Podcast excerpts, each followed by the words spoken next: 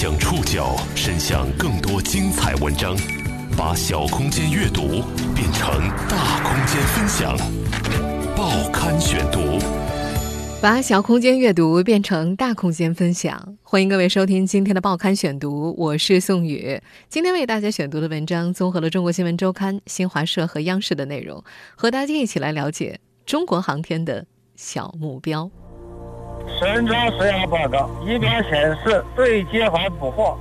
十月十九号凌晨，神舟十一号飞船与天宫二号顺利交会对接，航天员入驻天宫开展空间科学实验，我国载人航天事业再次向前迈出了一大步。神舟十一号在空间实验室向全国人民问好。时至今日，中国人的航天路已经走过整整六十年。六十年的积累，也让2016年成为中国航天事业大丰收的一年。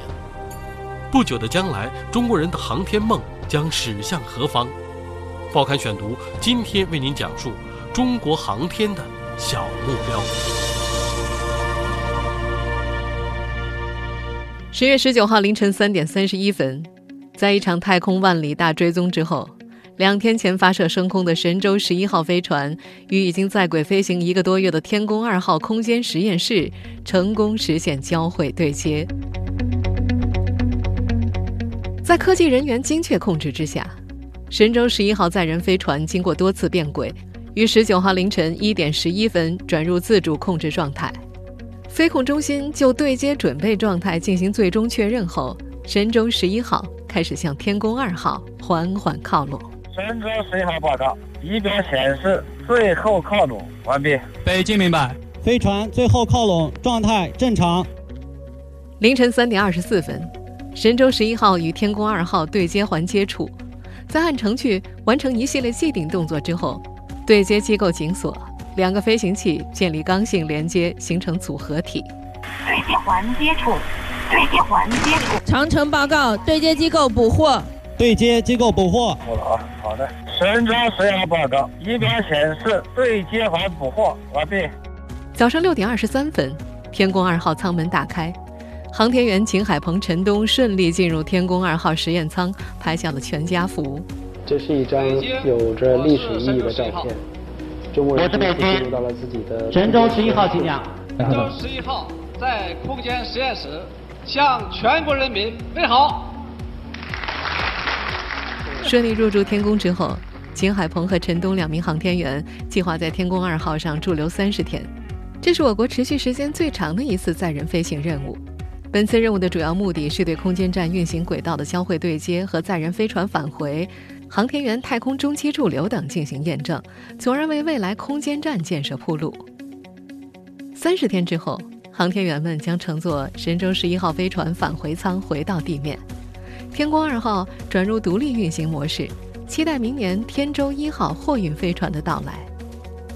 天舟货运飞船主要是给空间站补给物资，包括推进器、航天员生活消耗品、空间科研设施设备、空间站维修备品备份等等。中国真正的空间站计划于二零二零年建成，随即将会投入正常运营。中国载人航天工程办公室副主任杨利伟曾在采访中透露。中国空间站预留了很多将来和世界各国进行合作的平台，设计了能与其他航天器对接、进行舱段级合作的接口。他表示，在空间站的发展当中，中国愿意以更加开放的姿态，在方案设计、设备研制、空间应用、航天员培养、联合飞行等方面拓展交流合作。以一九五六年十月八号中国第一个导弹研究机构国防部第五研究院正式成立作为开端，中国航天事业迄今已经走过了整整六十年。六十年的积累，成就了二零一六年中国航天事业大丰收的一年。天宫二号发射成功，嫦娥四号任务全面启动，嫦娥五号的研制进入关键阶段，长征七号新一代运载火箭实现首飞。神舟十一号和天宫二号成功对接，长征五号即将首飞，火星探测计划立项。所有的这一切都标志着中国人的航天梦将要飞向一个新高度。中国人把航天员送上太空的同时，探月工程也在紧锣密鼓地进行着。嫦娥五号将于2017年发射，届时在探月工程绕落回三期任务全面完成之际，第一艘由中国人自己从月球上取来的月壤将回到地球。报刊选读继续播出中国航天的小目标。在今年五月所举行的九天揽月中国探月工程展新闻通气会上，探月工程总设计师吴伟仁说：“通过嫦娥五号，我们会把月球上一些月壤采回来，进行科学分析，然后我们以后可能会在上面做一些建立月球的科研站呐，建立月球科研基地啊，主要就开展月球资源的利用。”八十一岁的欧阳自远正在等待着二零一七年的到来。他甚至已经为此开始了倒计时。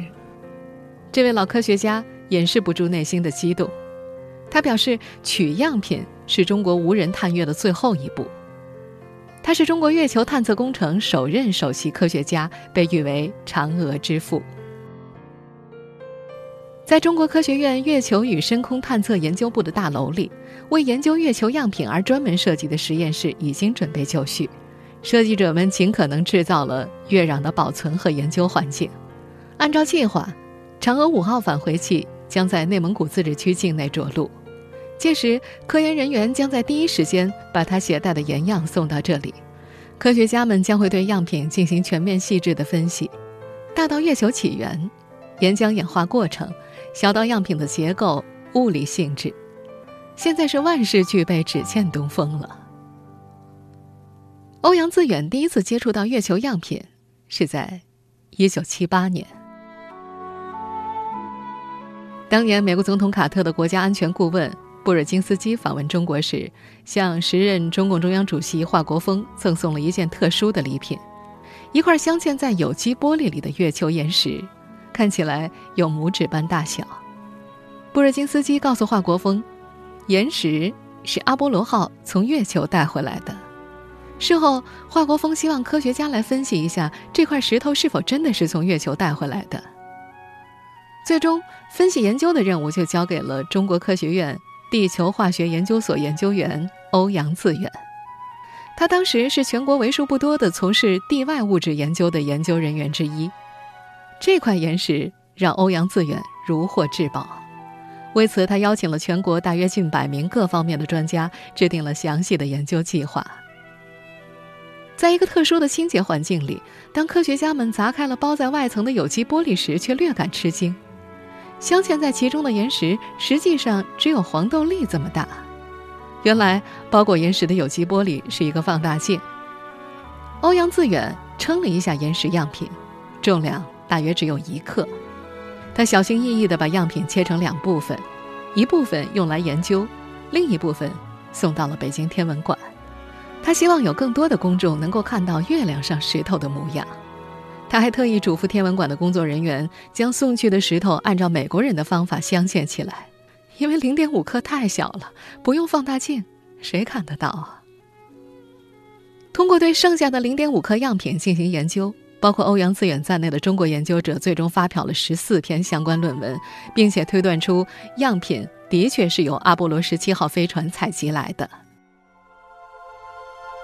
中国人自己的探月计划开始于人类的第二波探月潮。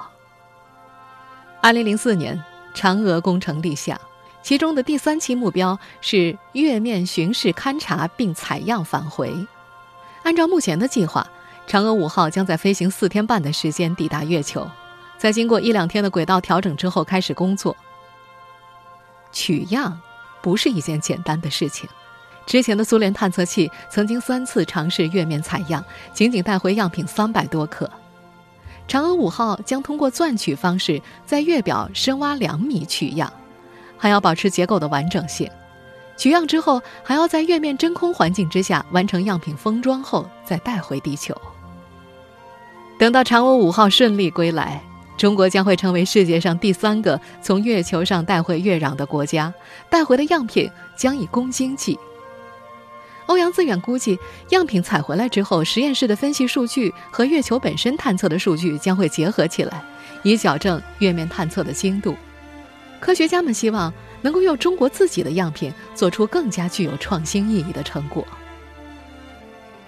欧阳自远还表示，嫦娥五号实际上相当于一次练兵，以后从火星或者其他星球的采样以及处理都可以参照现有模式。当然，取回月壤并不是中国科学家探索月球奥秘的终点，他们还计划到月球的背面一探究竟。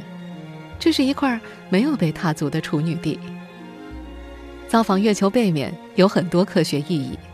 地球磁场对月球背面的干扰很小，这里是天文学家梦寐以求的开展低频射电研究的场所。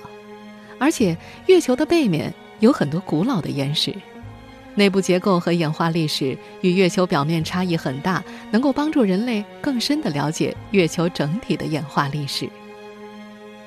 不过，由于月球对于通讯信号的阻挡，从地面上很难指挥探测器在月球背面工作，这就使得月球背面的探测成为全球学术界和工程界的难题。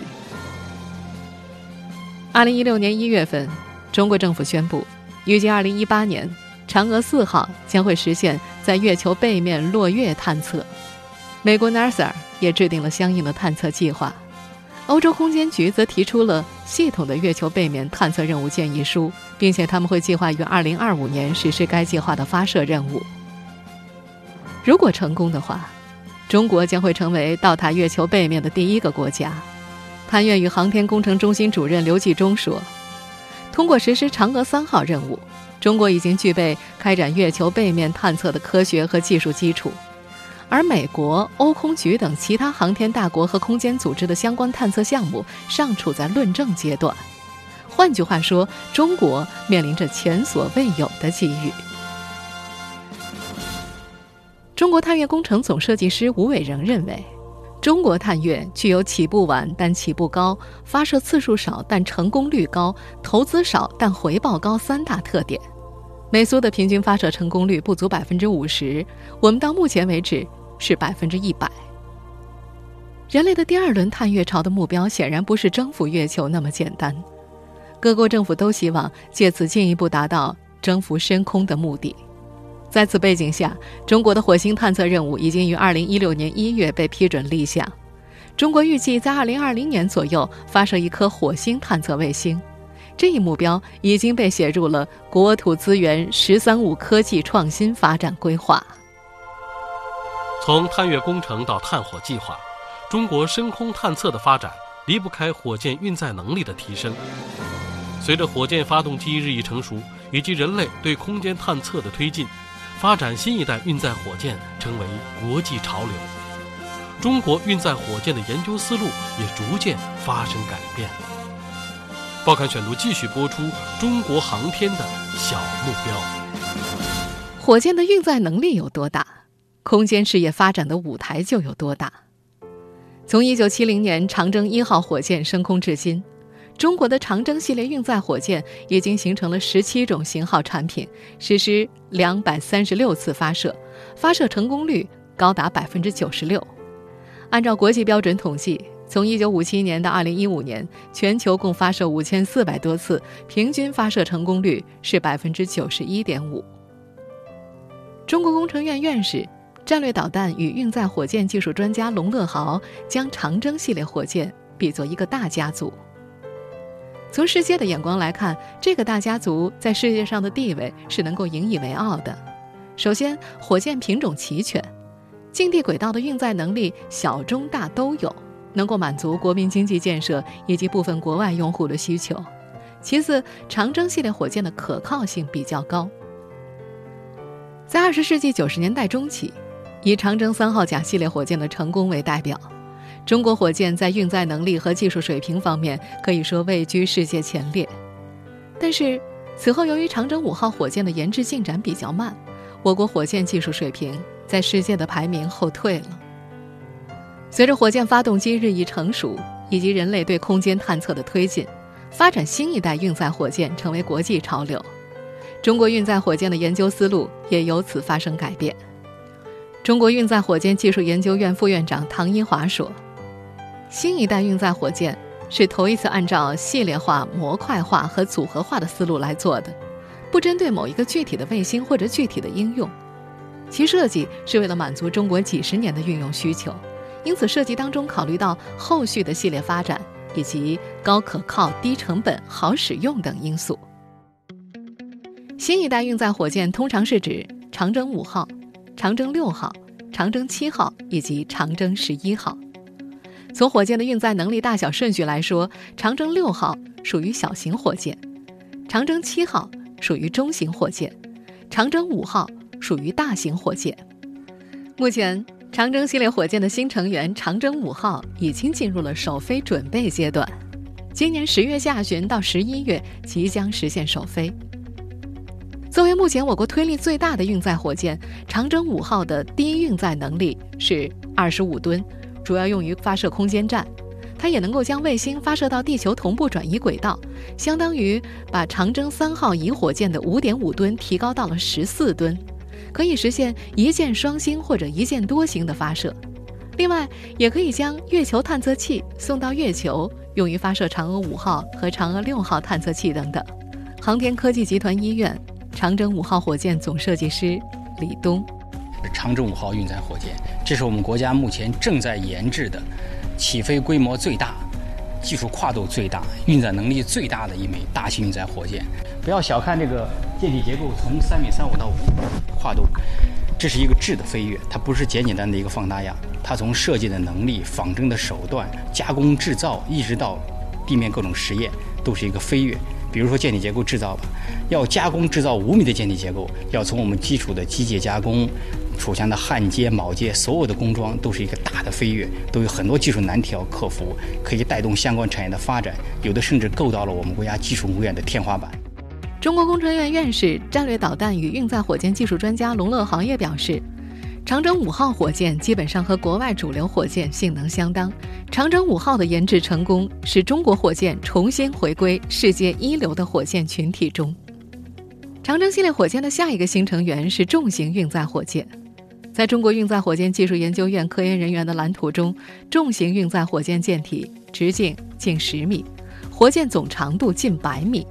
运载能力是现有火箭运载能力的五倍多，超过正在研制的美国下一代运载火箭 SLS 的运载能力，完全可以满足未来载人月球探测、火星取样返回、太阳系行星探测等多种深空探测任务需求。根据中国运载火箭技术研究院副院长唐一华介绍，重型火箭现在正在进行关键技术攻关，预计在2027年到2030年前后实现首飞。而火箭运载能力的提升所瞄准的是国际商业发射市场。一组数据显示，2015年年底，长征系列火箭一共进行了42次国际商业发射，将48颗卫星和12个搭载体送入轨道。中国工程院院士、战略导弹运载火箭技术专家龙乐豪介绍，中国火箭在国际发射中的份额并不大，原因不是国内的火箭竞争力不行，而是商业上很难做到公平竞争。一直以来，中国的商业发射受到美国的限制。美国政府甚至提出，任何国家发射的卫星，只要使用了美国产的元器件，都不能够使用中国火箭发射。而一个残酷的现实是，全球大多数的卫星制造被美国垄断。中国采用的破解方法之一是跟欧洲合作，帮助其发射卫星。具有代表性的是2005年发射的首颗欧洲卫星亚太六号。在此之后，长征火箭与欧洲卫星的合作，成功将七颗卫星送入了预定轨道。根据一位业内专家介绍，中国运载火箭的一个优势是低成本。不过，随着越来越多的公司开始瞄准航天发射市场，私人公司的介入，使得长征火箭在国际上的价格优势开始受到了冲击。二零一三年，美国 SpaceX 公司以单次发射零点五六到零点六二亿美元的价格进入国际商业发射市场。二零一四年，其市场占有率迅速攀升到百分之四十五。截至目前，该公司有三十二个待发射的国际商业订单，这迫使欧洲、日本、美国传统发射服务商研制新一代低成本运载火箭，拟将发射价格降至目前的三分之一到二分之一。这些因素综合起来，使得长征火箭面对国际商业发射服务市场越来越竞争的激烈，承受着新老竞争对手巨大的压力。随着运载火箭的发展，建设新的发射中心的必要性就凸显了出来。随着各国航天事业的发展，寻找一个更为合适、成本相对低廉的发射场尤为重要。海南文昌也因此成为中国航天梦的新起飞地。报刊选读继续播出中国航天的小目标。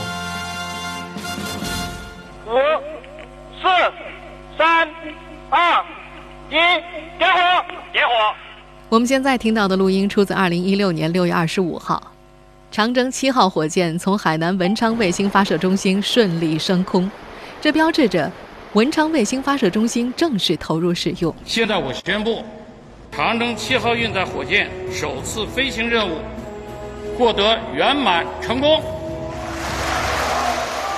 自此，文昌与酒泉、西昌、太原一起构成了我国四大卫星发射中心。海南文昌的建设是从成本和效用的角度考虑的。对于同一支火箭来说，在不同纬度的发射场，其发射荷载能力是不同的。纬度越低，运载能力就越高。例如，西昌卫星发射中心位于北纬二十八度，而文昌的纬度大约是北纬十九度十九分。如果将原本在西昌发射的火箭放到文昌发射，可以借助近赤道的较大线速度以及惯性带来的离心现象，使火箭燃料消耗大大减少，有效载荷提高百分之七点四，接近三百多千克。随着各国航天事业的发展，寻找一个更为合适、成本相对低廉的发射场尤为必要。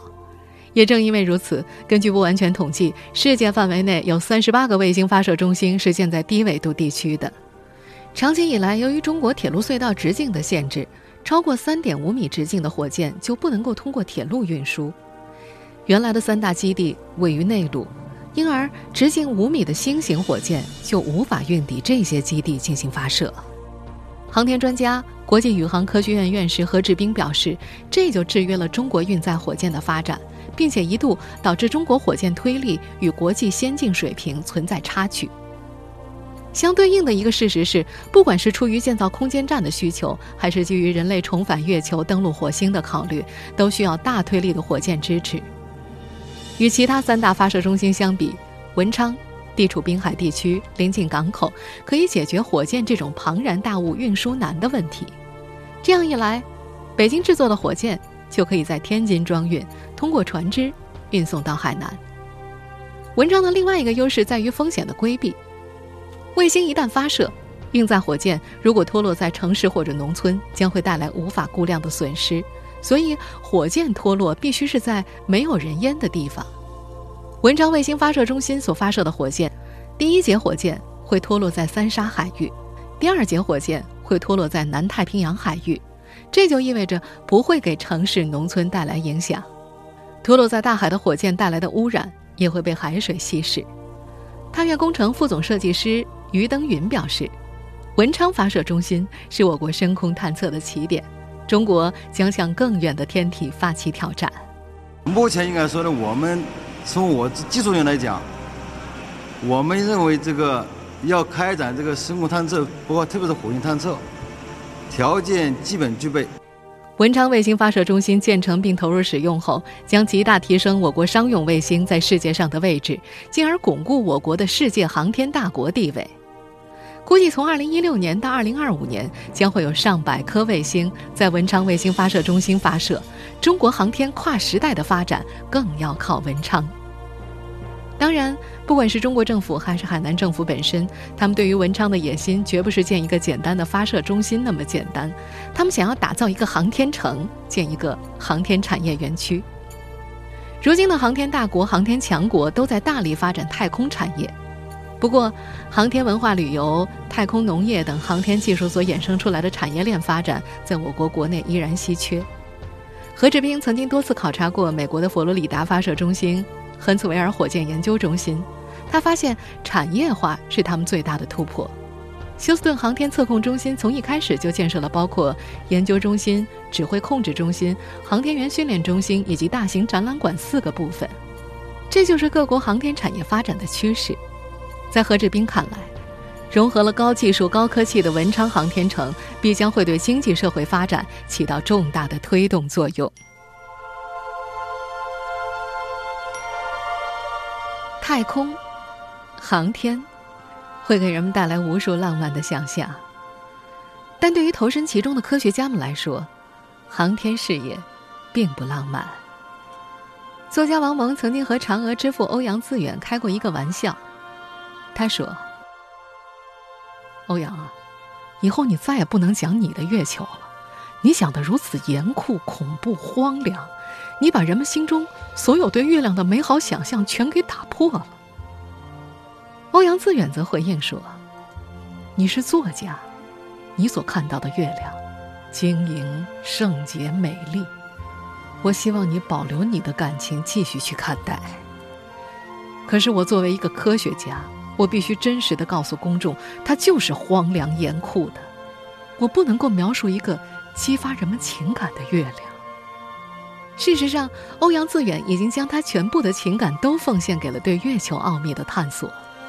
中国航天事业如今所面临的历史性发展机遇，让这位八十一岁的嫦娥之父对未来充满了热切的期待。